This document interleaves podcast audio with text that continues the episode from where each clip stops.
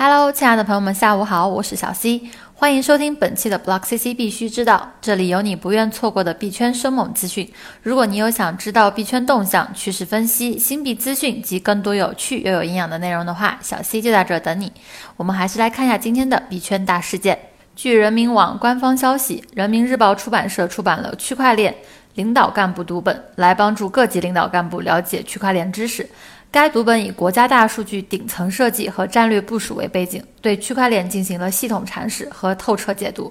看来啊，在国家的如此高度认可下，区块链技术无疑将迅猛发展。还在观望的听众朋友们，还不赶紧上车吗？但是上车的时候也不要上错了车哦，要小心那些不靠谱的项目。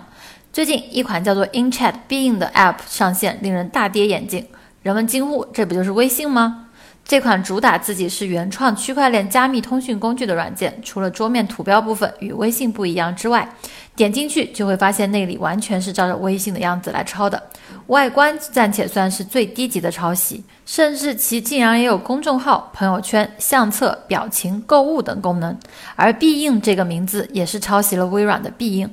据悉，该产品已经收到了腾讯的律师函，但 InChat 团队却丝毫没有害怕的样子，还称他们将要推出国际版。好，接下来再来看一下国际版的消息。加拿大加密货币基金会 Revmont Crypto 称，六千美元是比特币的支撑价位，而现金市场只是在等待上涨的契机，例如 ETF 通过或者其他重大事件。而在此之前，大多投资者都保持谨慎态度。比特币最近的下滑趋势搞得币圈人丧气沉沉，而更令人丧气的莫过于直接丢失五千多个比特币。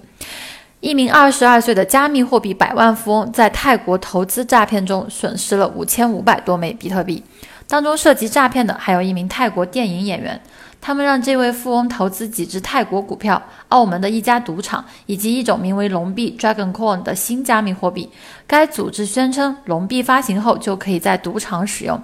这里小溪要特别提醒我们的听众朋友，投资一定要多维度考察，切记仅听一方之言。今天杜军在朋友圈转发文章，我是商人而非庄家，宣称要以一百个比特币悬赏征集关于自己的各种恶劣事迹和好人事迹。这是杜军自专家事件后首次公开表态。他还否认自己要过项目免费代币和收受顾问费，并批评个别媒体不切实际的报道，认为链圈媒体职责主要在于助力区块链赋能实体经济。好的，说完了今天的币圈大事件，我们还是来关注一下今天的币圈行情。行情时间截止至八月十三日下午十七点整，数据由 Block CC 整理。比特币当前价格为四点四七六零万元，相比昨天上涨了百分之二点八一，交易量达到了三百一十一点七八亿元，净流入资金达到了七点八六三六亿元。以太坊现在售价两千二百一十二点八元，总体下跌了百分之一点一一，交易量达到了四十一点四五六亿元，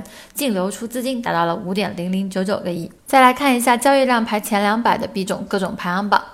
二十四小时内涨幅排行榜前三的分别是 MVP 冠军币和 ENGT，还有 ICT，而跌幅排行榜前三的则是 GTRC、MOF 和 MX 抹茶币。二十四小时内净流入排行榜前三的分别是比特币、达世币和 CAC，而净流出排行榜前三的则分别是以太坊、EOS 和 BCH 比特现金。好的，以上就是今天 Block CC 必须知道的全部内容。Block CC 还将在后续发布我们精心制作的小白投资手册，记得点击订阅我们的频道哦。想要知道当天新鲜、生动、营养又有料的币圈资讯，就来找小 C。今天的 Block CC 必须知道就结束了，感谢您的收听，我们明天同一时间再见。